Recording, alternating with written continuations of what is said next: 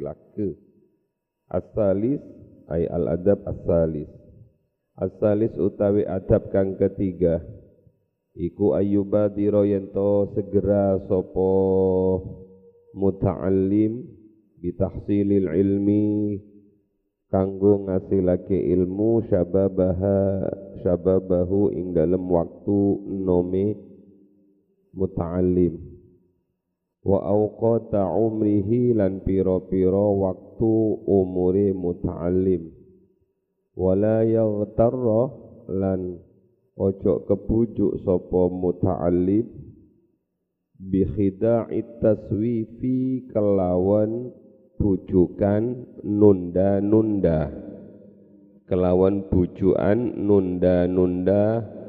Wa ta'ammuli lan berandai-andai arep-arep fa inna kulla sa'atin korono sak temeni saben-saben waktu tamurru kang lewat opo sa'ah min umrihi saking umuri muta'allim iku la badalah ora ono ganti iku maujud laha kedue laha kedue sa'ah wala iwadalan ora ono ya, ganti juga anha saking sa'ah. Wala iwadalan ora ono ganti iku maujud anha saking sa'ah. Wa ayyaqta alan yento megot sapa muta'allim ma ing perkara-perkara qadara kang mampu sapa muta'allim alaihi ing atasi alaihi ing atasi muta'allim minal alaiki saking piro-piro gandolan alakoh itu hubungan atau urusan bisa. Asyaghilati kang nungkulake yang menyibukkan. Wal awaiki lan piro-piro penghalang almani'ati kang nyegah. Antama mitolabi saking sampurnani golek ilmu. Wa badlil ijtihadi lan mencurahkan atau masrahake ijtihad. Ijtihad itu jerih payah. Wa kutil jaddi wa kutil jiddi lan kekuatan nemen-nemeni. Bitahsili ing dalem ngasilake bitahsili ing dalem ngasilake. Fa innaha fa innaha mungko sak temeni awqad iku qawati uttariki eh piro-piro perkara kang megot dalan li qawati ittariki qawati uttariki ta'allumi piro-piro perkara kang megot dalani belajar apa istilahnya yang yang menghambiskan merampok uh, jalan menuju belajar. Coba dilihat satu-satu secara cepat saja. Seharusnya akhlak etika seorang pelajar itu dalam menghasilkan ilmu itu mem mempergunakan waktu mudanya mempergunakan waktu mudanya sedemikian rupa sedemikian hingga Kemarin sudah kita jelaskan at-ta'allum fis sighar kan 'alal hajar wa ta'allum fil kibar kan naksi 'alal ma'i. Kemudian dalam Islam itu ada istilah anak-anak waktu-waktu itu dibagi. Ini yang paham adalah uh, orang-orang uh, yang ahli dalam ilmu psikologi. Ada waktu usia 0 sampai 7 tahun itu golden age itu usia sangat hebat itu sangat bagus lah usia yang ini 0 sampai 7 tahun ini biasanya digunakan untuk bermain ilmunya dilewatkan dengan cara bermain koyo arek-arek playgroup arek TK itu bermain ya memasukkan nilai-nilai akidah dalam permainan yang menyenangkan Makanya biasanya yang diajarkan adalah lagu-lagu. Balonku ada lima, koyok lima itu koyok sholat lima waktu mungkin. Dan seterusnya dan seterusnya. Nah, usia seperti ini biasanya itu yang diberi jangan hukuman tapi pujian, pinter. Makanya anak TK itu biasanya dikasih bintang, yang pinter dikasih bintang, tangannya dikasih bintang lima, kasih tahu sama orang tuanya, aku dapat bintang lima. Warek TK dicetoti kupingnya suruh ngapalkan disetrap ya, gurunya harus itu. Nah, usia 7 tahun sampai usia berapa? Usia MI nah, 7 tahun sampai usia 12 tahun sudah bertambah. Mulai dikenalkan dengan menghafal karena itu kuat-kuatnya menghafal. Di situ mulai dikenalkan tanggung jawab. Tanggung jawab sholat bahkan ada istilah hukuman bagi yang meninggalkan sholat. Diapakan disaplek nah, itu namanya Islam sudah mengenalkan hukuman kepada anak-anak tapi hukumannya itu bukan ta'dib tapi ta'dib pakai hamzah. Hukuman mendidik. Nah, karena kamu sekarang tidak seperti itu maka saya hukum. Kamu apa hukumnya? Ngapalkan surat wal asri. Nah, jadi hukumannya hukuman mendidik. Kalaupun dipukul pukulannya adalah pukulan mendidik Nanti terus naik ini namanya masa-masa dalam usia belajar. Usia SMP sampai usia aliyah beda. Karena ini berat-beratnya pendidikan karena mulai disebut dengan masa pubertas. Ya sudah nggak usah terbanyak, nggak usah banyak-banyak itu nanti belajar sendiri, kuliah saja nanti kamu. Masuk saja Kiai Bapak. Wala yaghtarru bi khida'it taswifi wa ta'mil Jangan terpedaya dengan menunda-nunda. Biasanya orang ngapalkan Quran itu senangnya nunda-nunda. Ah, masih jam sekian, mampu saya ngapalkan. Jam 12 bangun, ah masih jam 12, masih jam 1, masih jam 2, masih jam 3. Ya sudah selesai, besok nggak bisa setoran. Karena senangnya nunda-nunda hafalan. Wa ta'mililan Arab-Arab Arab-Arab sesuatu berangan-angan. Kenapa nak? Tidak boleh nunda-nunda harus memperhatikan waktu. Fa inna kulla sa'atin tamurru min umrihi la badala laha wa la 'idha wa la anha. Karena sesungguhnya waktu yang terlewatkan dari umurmu la badala laha wa la 'iwad anha ndak ada gantinya tidak ada penggantinya. Maka Sayyidina Ali sebagaimana dikutip dalam kitab Tambihul Wafilin itu pernah dawuh begini sesuatu yang tidak engkau dapatkan hari ini mungkin akan kau dapatkan besok. Sesuatu yang hilang hari ini mungkin akan kau temukan di esok hari. Atau akan ketemu minggu depan atau bulan depan. Tapi waktu yang hilang tidak akan bisa ketemu lagi. Gak mungkin jarum jam waktu itu diputar ulang. Sudah nggak bisa. Kalau sudah remaja nggak akan kembali nggak akan kembali menjadi kecil. Makanya ada seorang pangeran yang bodoh. Karena dia tidak belajar terlalu terleha-leha ketika dia menjadi pangeran dalam uh, kitab Mutamimah itu dia bersair begini. Laita syababa aidun. Seandainya masa mudaku bisa kembali ya seandainya tidak mungkin bi bisa. Bersyukurlah kalian karena kalian berada di umur yang amat sangat produktif. Wa ayyaqta'a ma qadara alaihi minal alaik asyaghilati sebisa mungkin kamu harus memutus memutus urusan-urusan yang akan menyibukkan kamu dari selain mencari ilmu. Apa misalnya? Orang golek ilmu miara burung ini, ngurusi burung. Kalau saya sudah hiburan sudah, sudah, sudah tua, sudah butuh ocehan zikirnya burung begitu. Oh, kamu masih belajar kok ngurusi burung, kok mulai pagi sampai sore ngurusi burung, ya jangan.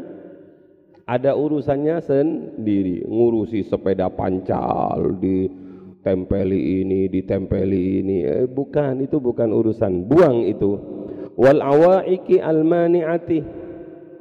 Perkara-perkara yang akan menghalangi kamu belajar, buang sehingga kamu tidak sempurna belajarnya buang apanya? Apa misalnya nak? Alaik itu. Tiba-tiba ada surat cinta untuk kamu. Kagem kang atok.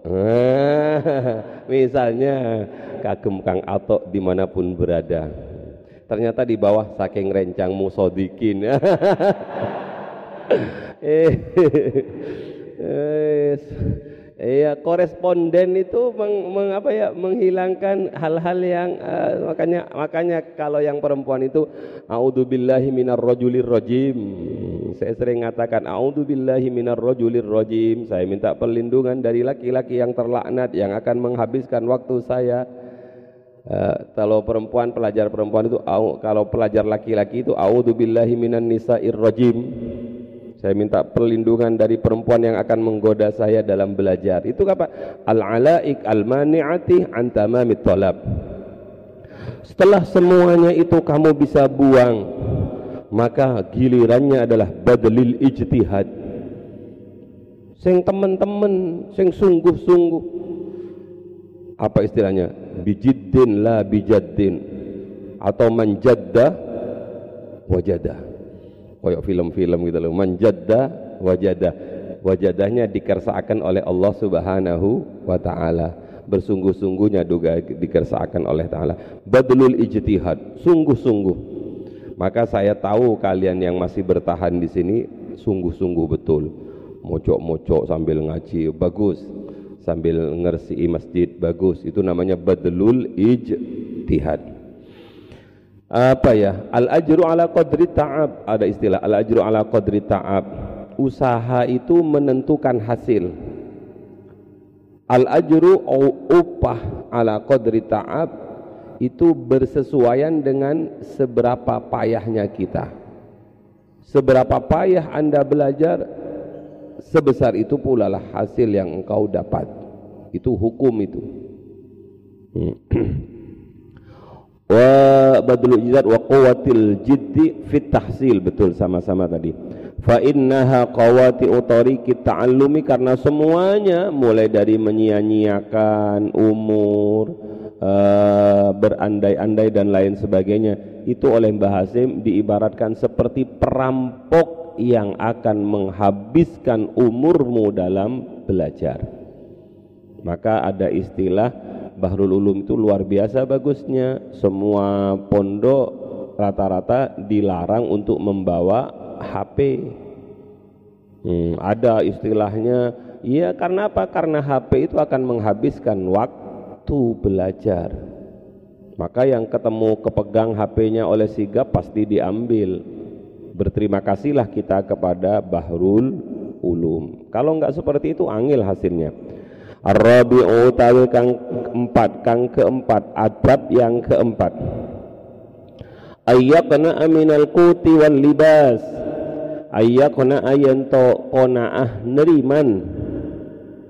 Minal sopo muta'allim minal kuti saking makanan pokok. Ini santri banget ini. Apa pun yang dihidangkan dari dapur, terima. Gak usah kakean pola. Oh, enggak nerima. Ada santri yang modelnya gak nerima. Marung terus. Ada ndak endi wonge? Kau nuk mulai bah ini. Marung terus itu. Waduh, kalau kena Bah Bisri itu gak iso manfaat barokah ilmunya oleh marung terus. Maka di pondok itu ada istilah makan bersama. Apa maksudnya? Biar tidak ada beda jurang pemisah antara si kaya dengan si miskin. Sama makanannya. Belajar neriman apa adanya. Misalnya yang datang yang dimasakkan ca jalbul tahu yaitu nikmati. Nikmat itu dalam pikiran kan kalau kamu membayangkan tahu itu sebagai seperti apa itu? Ini kambing ya, ya sudah nikmat. Tapi kalau dari awal kamu ada tahu tahunya akan menjauh dari kamu. Kenikmatan itu di mana sih kenikmatan itu? Di hati. Jadi jangan ngurusi apa itu minal kud jangan ngurusi makan. Santri kok ngurusi makan? Kalau santri hanya ngurus urusan makan maka derajatnya sama seperti yang keluar setelah makan. Gak enak ngomongnya ini. Ya sudah terima terima apa adanya.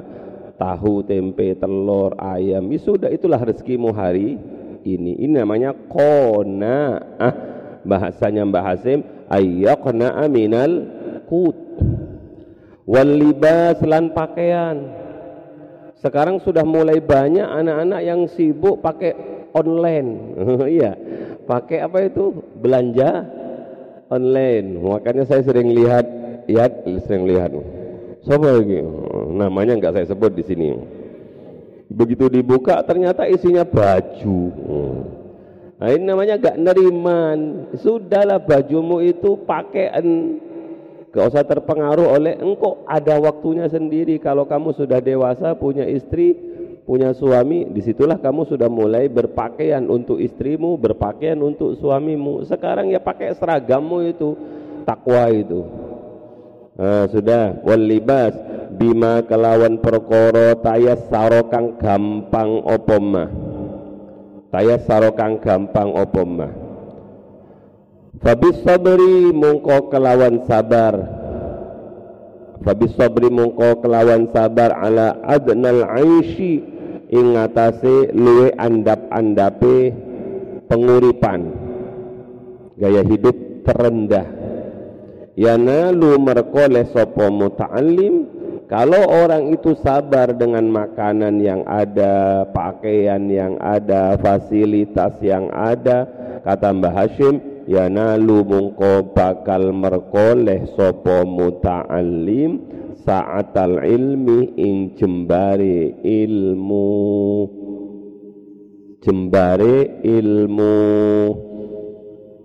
Wajam asyam lil qalbi lan ngumpulake pisah-pisai ati min mutafarriqatil amali saking piro-piro pecai angan-angan apa maksudnya nak? Orang itu kalau sudah neriman, pakaian neriman, makan neriman, santri yang seperti itu neriman, neriman, neriman itu fokus pikirannya, fokus konsentrasinya, nggak mikir-mikir yang di luar yang diberikan oleh Allah. Maka kejembaran ilmu akan dia dapatkan hatinya yang terpecah-pecah itu akan menyatu kepada ilmu kalau sudah seperti itu nanti akhirnya wa yatafajjaru fihi yanabi'ul hikami wa lan bakal mengalir fihi ing dalam muta'allim yanabi'ul hikami piro-piro sumberi hikmah. Terakhir itu nak. Subhanallah prosesnya seperti itu kata Mbah Hashim. Kalau sudah kamu bisa fokus neriman dengan apa yang diberikan oleh Allah kamu akan mendapatkan ilmu yang jembar dan pada akhirnya kamu akan memperoleh yang disebut al-hikam.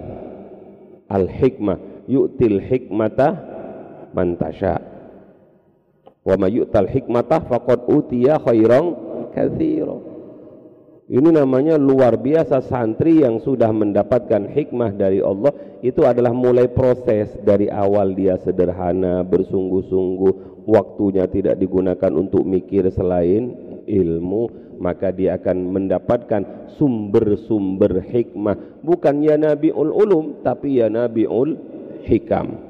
Luar biasa.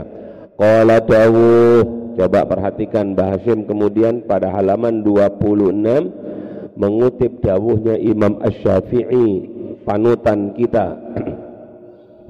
Qala dawuh sapa imamuna imam kita? Rupani Asy-Syafi'i Imam Asy-Syafi'i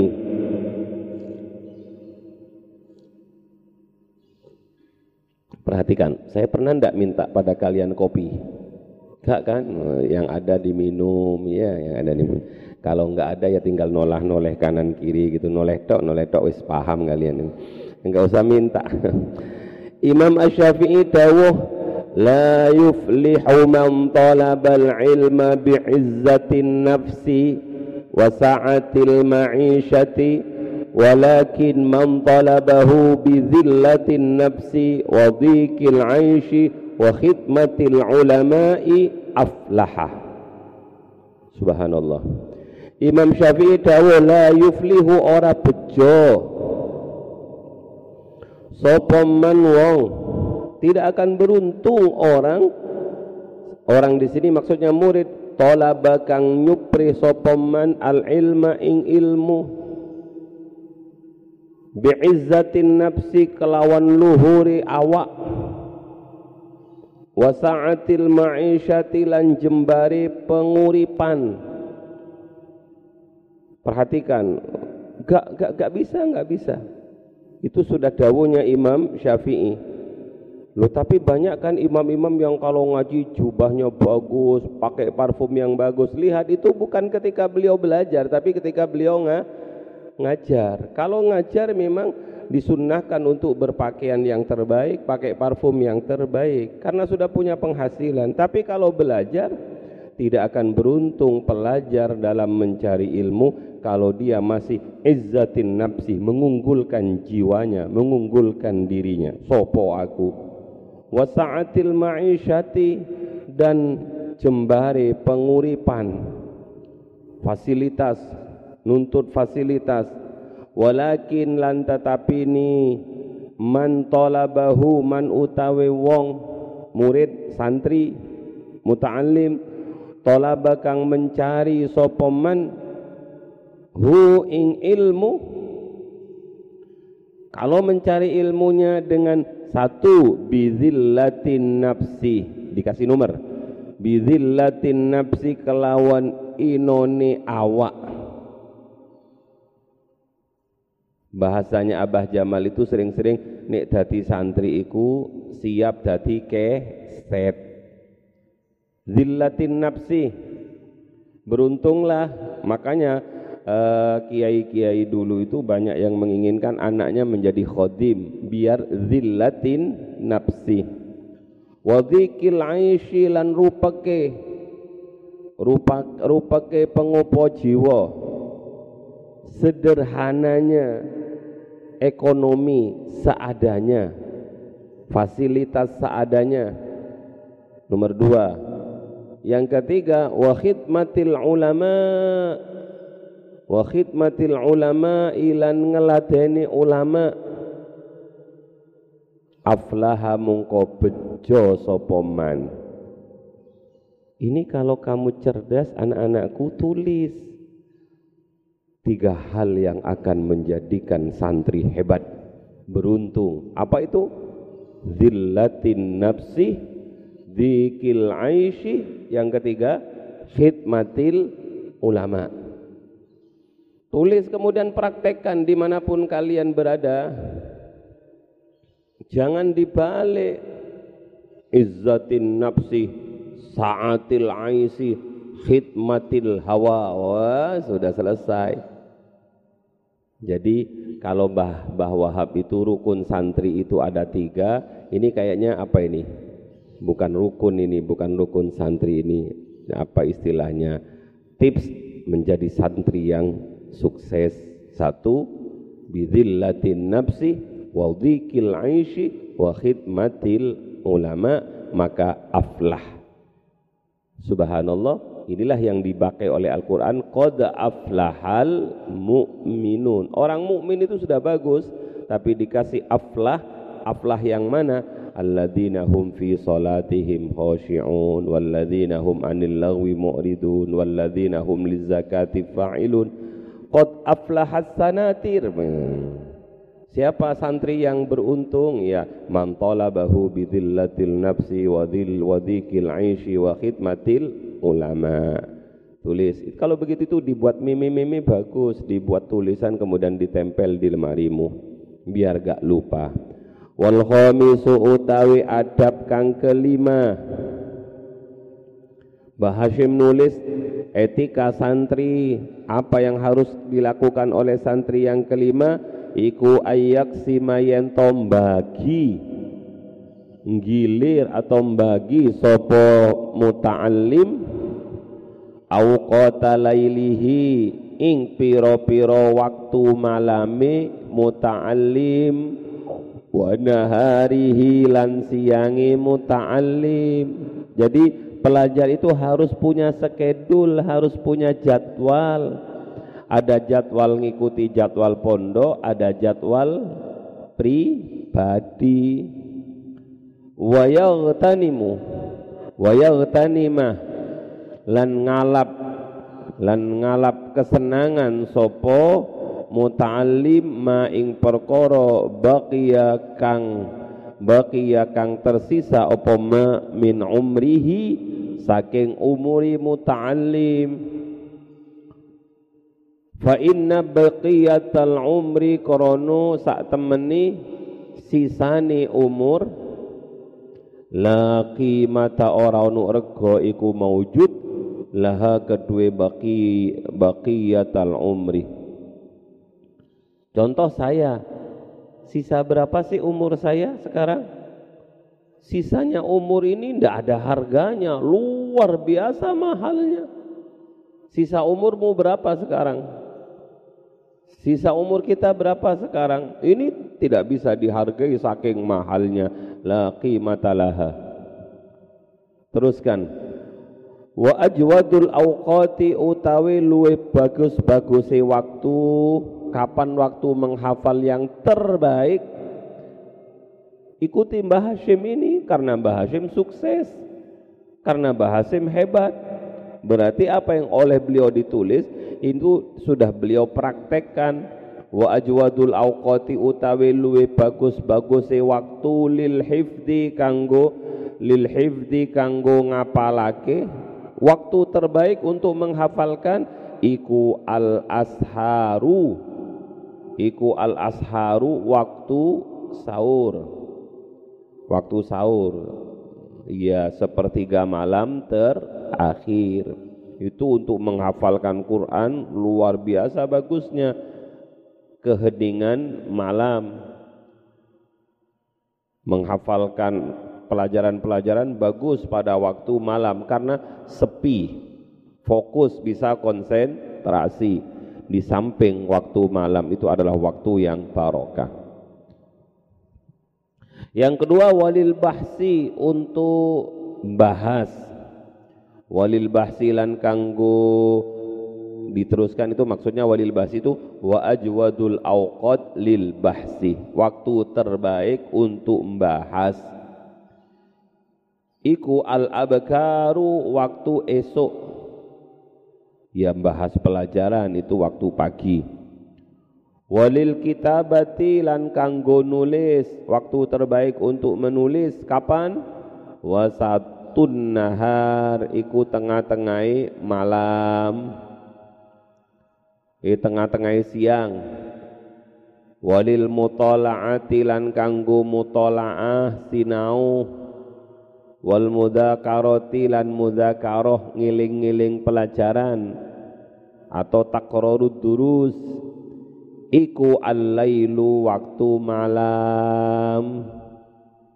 Iku al-lailu waktu malam. Maka di pondok itu setelah dinia ada namanya takror. Itu sudah menyesuaikan dengan dawuhnya para ulama.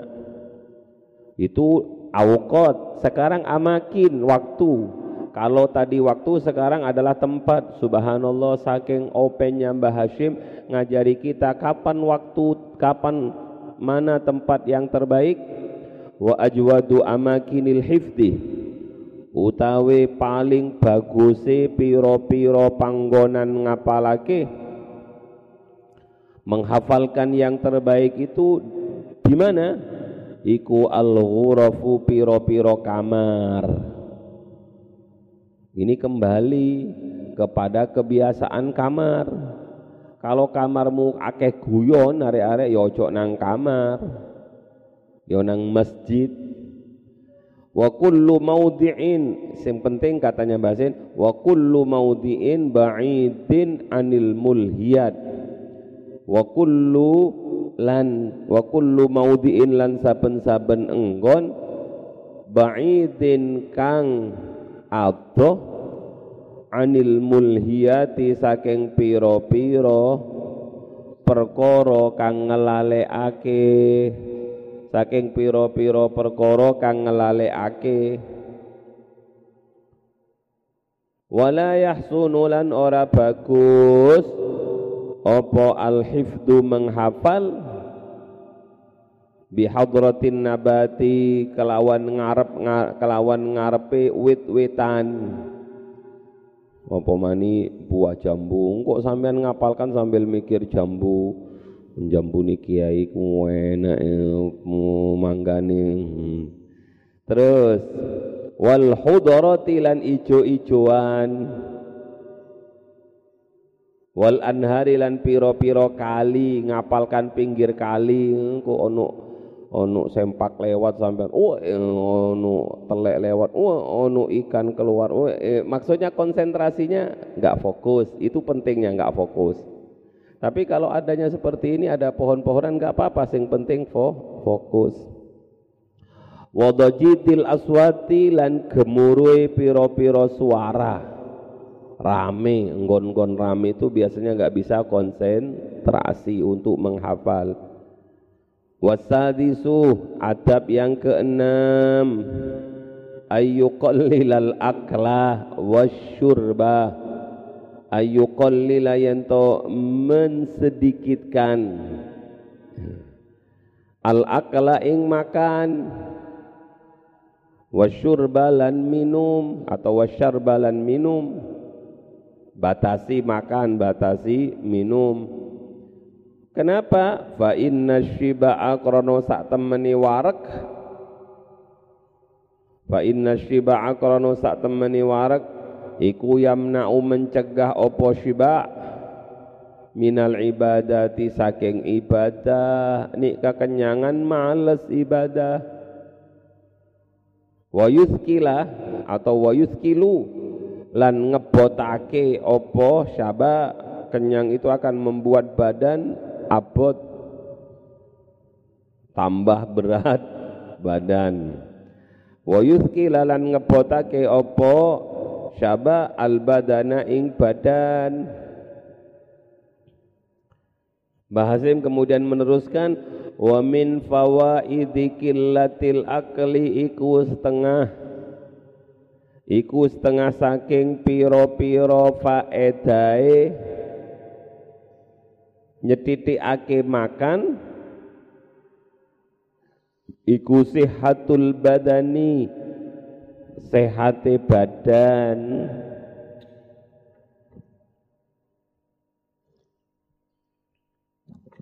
Karena penyakit paling banyak itu dari faktor makan.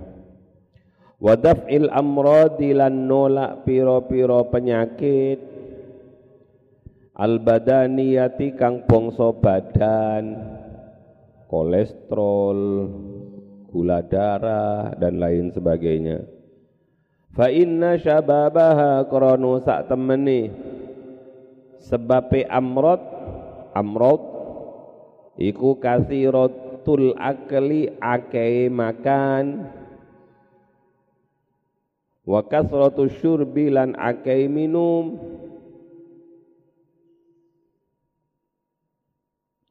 kulu washrabu wa la tusrifu.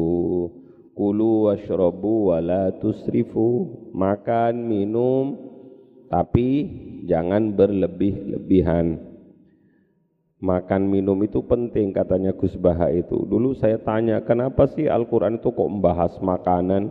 Kok enggak bahas fasilitas yang lain? Nah, kemudian ketemu oleh Gus Baha. Karena apa artinya punya rumah bagus terus kendaraan hebat kalau gak iso makan. Maka makan itu adalah kebutuhan pokok. Tapi walatus rifu, tidak boleh israf. Allah la yuhibbul musrifin karena Allah tidak senang dengan orang-orang yang ber, israf kama kila kaya oleh den dawuhake kama kaya keterangan kila kang den ucapake apa mah fa inna da'a aktsaru ma tarahu yakunu minat ta'ami awis syarabi fa inna da'a mungko sak temeni penyakit. Kalau da ada gak ada wawunya itu penyakit. Kalau ada wawunya dawa itu berarti obat. Likul lidain dawa. Setiap penyakit ada obatnya. Wadawaul qalbi liqaul habibi obatnya sakit hati ketemu kekasih siapa kekasihnya Allah Subhanahu wa taala Rasulullah sallallahu alaihi wasallam jangan dipandang remeh oh ketemu kekasih, tambah sakit kamu ketemu kekasih. Kekasihnya di situ adalah Rasulullah sallallahu alaihi wasallam. Ketemu guru-guru kita, ketemu kiai-kiai kita. Itu namanya meng mengobati hati.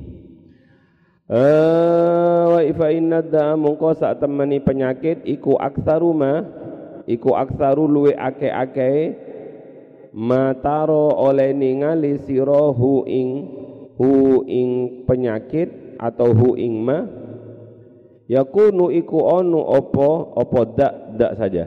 Yakunu onu opo dak matarohu ma mataro oleh uh, uh, oleh ningali sirohu ing ma yakunu iku onu opo opo dak dak saja.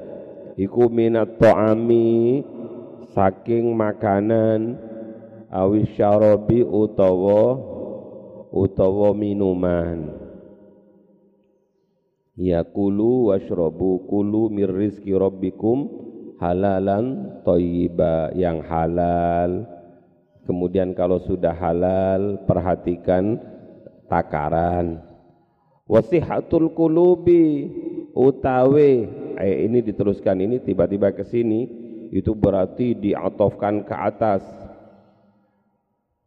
Min fawaidi killatil akli. Iku sihatul qulub ke atas nak? Min fawaidi killatil akli sihatul badan kan kemudian sihatul qulub. Sehat badannya sehat hatinya. Bahasanya sehat jasmaninya sehat rohaninya. Wasihatul qulubi lan sehate piro-piro ati. Penyakitnya ati apa? Minat tughyani saking lacut. Wal lan sombong walam yura lan ora dintingali. Coba lihat. Walam yura lan ora dintingali sapa ahadun wong suci. Minal auliya'i saking piro-piro wali. Wal a'immati lan piro-piro imam. Wal ulama ilan piro-piro wong alim. Al akhyari kang pilihan kabeh perhatikan orang alim wali ulama imam-imam yang hebat-hebat itu nggak pernah dilihat yattasifu yattasifu bersifatan sopo kabeh. Sopo kabeh itu ahadun minal aulia itu au yusafu utawa den sifati sopo ahad ahadun minal aulia ila akhirih bikasrotil akli kelawan akeh makan.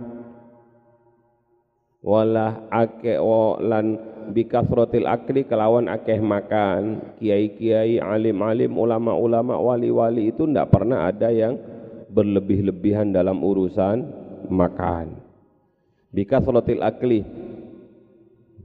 Jadi ingat rindu pada roh moyai mursyid moyai mursyid itu kalau dahar itu ngambilnya lumayan. Ngambil ini ngambil ini saya kita yang ngambilkan biasanya. Tapi biasanya tengah-tengah makan itu sudah selesai beliau langsung muncul kemudian daharnya dipinggirkan. Saya pernah beberapa kali disuruh uh, dikasihkan mm, maaf. Nah jadi beliau itu memang betul-betul mursyid betulan. Mursyid betulan mursyid yang sempurna. Kenapa berhenti sebelum kenyang. Muridnya gak berhenti-berhenti sekalipun sudah kenyang. Sudah kenyang sih nyamil ini nyamil ini. Derajatnya murid ambek mursyid. Eh sudah kalau kamu habis makan begini saya kasih makanan masuk lagi ndak? Masuk. Ada lagi? Masuk. Ada lagi? Masuk itu. Uh, mursyid gak begitu di depan banyak sekali diambilkan banyak separuh tidak hari Allah. Untuk urusan makan saja kita jauh dari mursyid. Wala humidalan ora den puji. Wala humidalan ora den puji sapa wahidum minal aulia bihi kelawan kasratil akli. Wali itu kalau makan luar biasa hebatnya. Nggak pernah ada wali dipuji urusan makanannya itu wong alim itu kalau makan masya Allah oh, semua ikan itu dimasukkan semua nggak ada yang dipuji dalam urusan makan Wa innama tuhmadu yang dipuji dalam urusan makan itu siapa?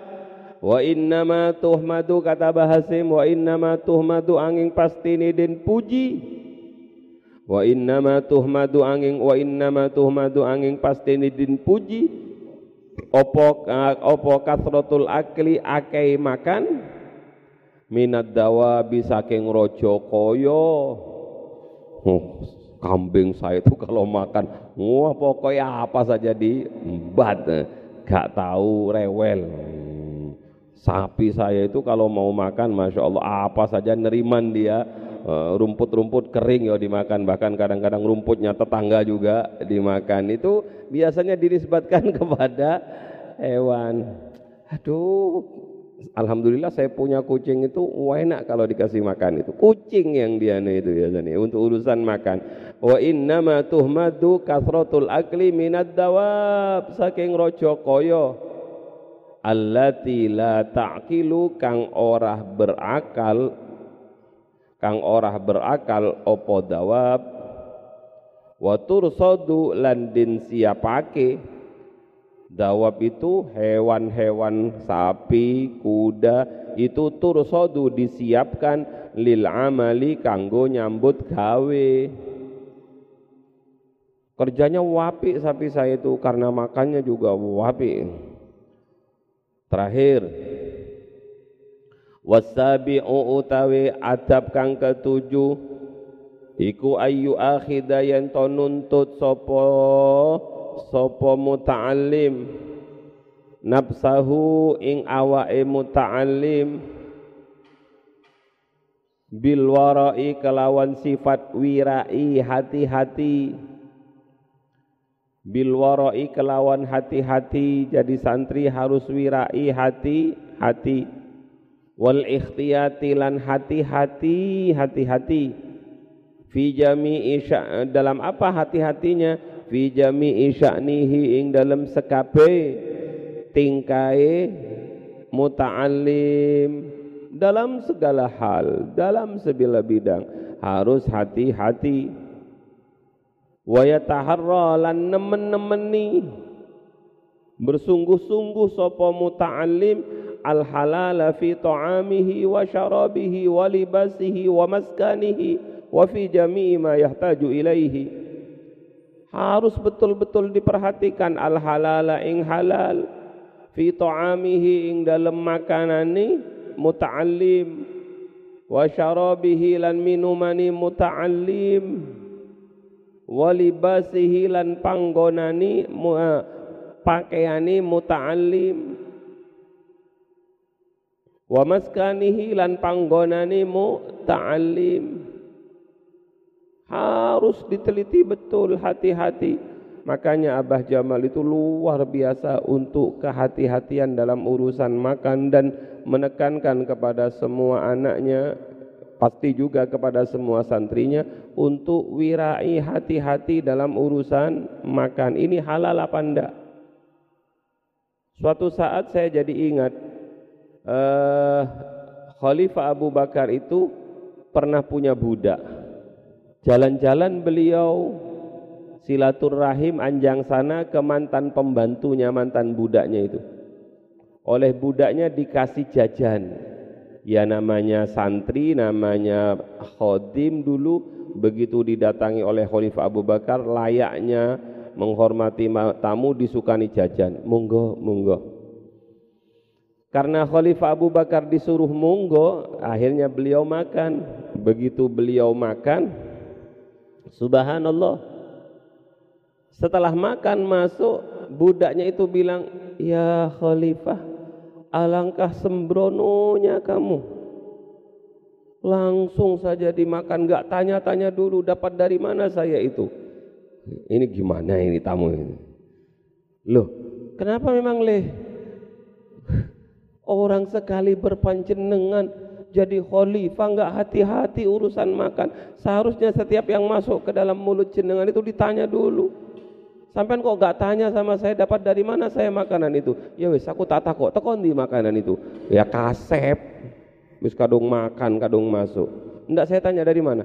Khalifah ketahuilah saya ini setelah lepas dari panjenengan itu setelah panjenengan merdekakan saya saya bekerja di pasar menjadi juru ramal padahal saya nggak tahu ilmu peramalan gitu.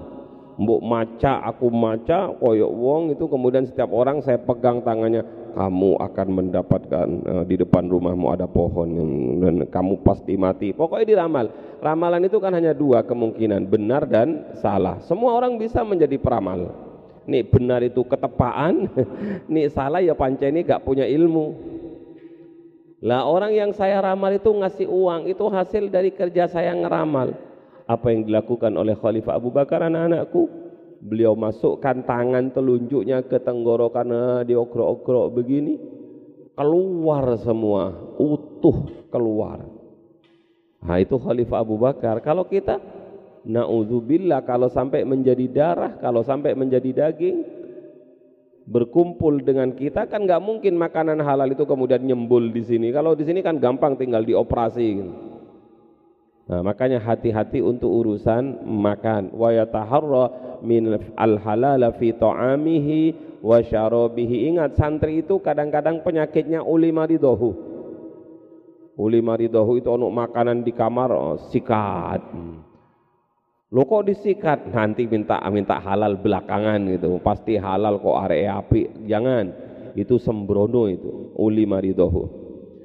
Fi ta'amihi wa syarabihi minumannya. Walibasihi pakaiannya. Ojo ngasap. Sandal ngasap. Lebih bagus nyeker daripada ngasap. Sekolah kamu misalnya celanamu gak ada, sarungan aja berangkat daripada gasap milirnya ilmu munur celanamu gasap ya sarungan aja kalau perlu sarungan dicegat oleh satpam ya ben lah. Hmm. kok sarungan le bukan ada celana. Ke mana celananya? Ical. Terus? Ya daripada saya gasap apa saya harus gasap lalu saya masuk bingung nanti satpamnya itu. Kalau saya gasap bapak yang tanggung jawab ya. Ya kau usah masuk sisan lah niku yang kulo tunggu. Pun assalamualaikum. Pokoknya haramkan diri kalian menggasap miliknya orang gitu loh ya. Urusan barangmu digasap beda masalah. Lebih bagus digasap daripada menggasap. Alhamdulillah saya hati-hati dulu. Abah itu paling abah abah saya abah Hasan itu paling. Pokoknya sampai ojo sampai makai miliknya orang milikmu dipakai gak apa-apa. Ojo sampai mil, makai miliknya orang. Woi sudah. Jangan jadi budaya. Santri kok budaya budaya gak gasap. Bagaimana ilmunya akan bercahaya? Coba lihat ini. Wa fi jami'i malan ing dalam sekabehane perkara yahtaju kang butuh sapa muta'allim ilaihi marang ma dalam segala kebutuhan perhatikan yang halal Kenapa? Liyastani qalbuhu.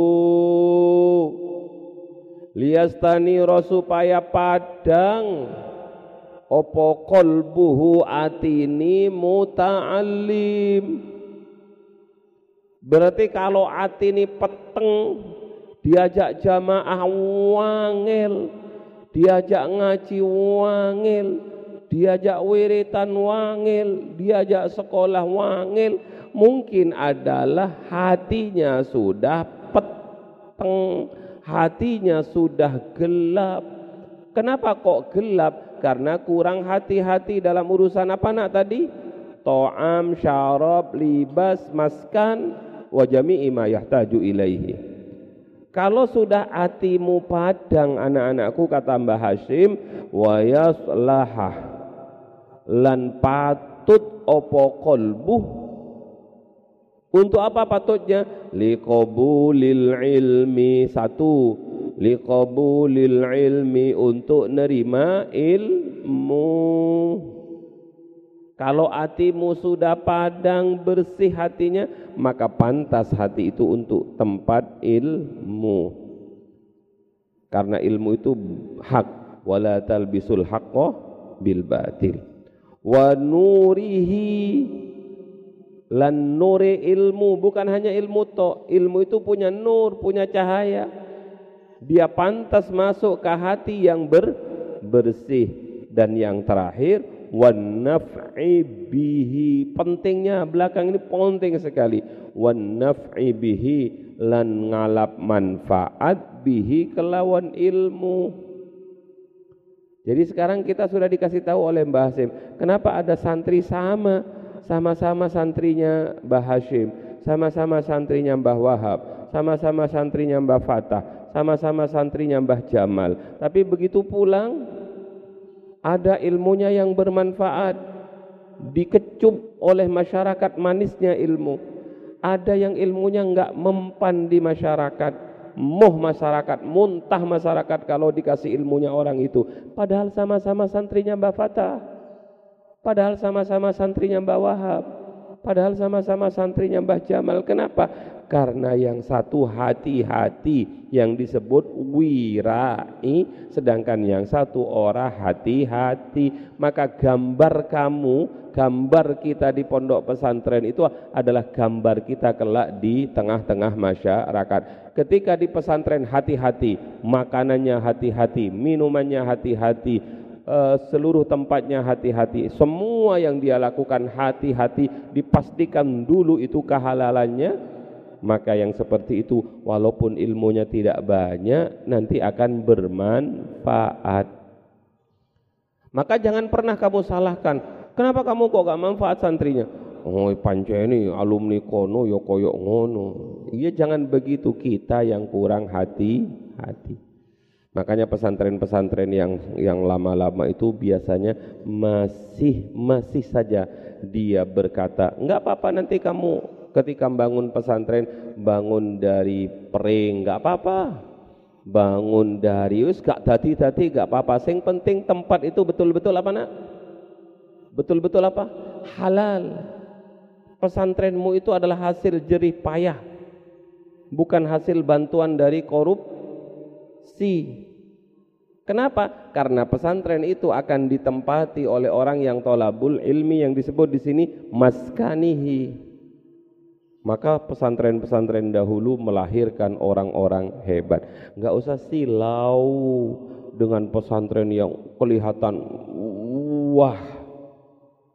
Silaulah dengan pesantren yang wah apabila pesantren itu dibangun dengan dana yang jelas halalam toiban. Ini sebagai bekal kalian kelak ketika kalian menjadi pengasuh-pengasuh. Amin Allahumma amin. Gak popo gawe gawe gubuk teko gawe angkringan teko teko apa itu teko bambu santrimu datang halalan iban kadang-kadang tidur bareng tinggi ya kadang-kadang tidur bareng nyamuk gak apa-apa sing penting halalan iban terakhir wayastam wayam bagilan sayukjo lahu kedua santri lahu kedua murid lahu kedua muta'alim apa ayas takmila ngelakoni sapa muta'allim? Ar-rukhsa ing pira-pira rukhsah.